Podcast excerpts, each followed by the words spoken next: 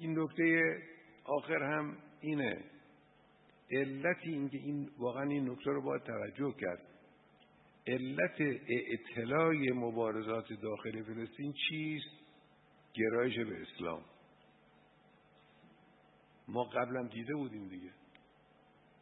ما اون وقتی که گرایشات اسلامی در بین گروه های فلسطینی مطرح نبود.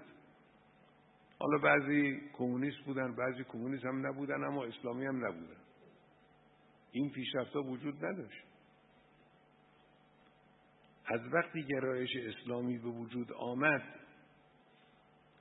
در میان مبارزان فلسطینی و از وقتی این گرایش همینطور روز به روز اوج گرفت تا امروز پیشرفت ها در مبارزه فلسطینی ها به این شکل حاصل شده دست اسلام پس اسلام اسلام.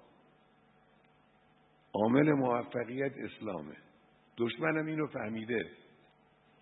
لذا می‌بینید در دنیا اسلام ستیزی می‌کنند همه اسلام ستیزی می‌کنن. انواع و اقسام کارها. البته این اسلام ستیزی ها به جایی هم نخواهد رسید. ام یریدون کیدن فالذین کفروا هم المکیدون.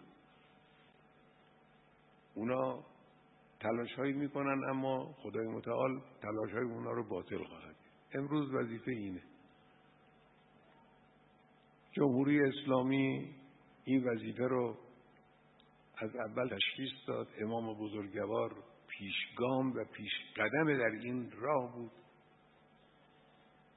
امام بزرگوار مسئله فلسطین رو مسئله اول یا جزو مسائل اول دنیای اسلام می‌دانست.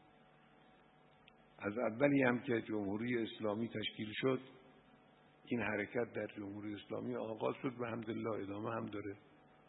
و امیدواریم ملت عزیز ما مردم ما جوانان ما ببینن اون روزی را که مسلمان ها آزادانه از همه جای دنیا می توانند در قدس نماز بخونند و السلام علیکم و رحمت الله و برکاته.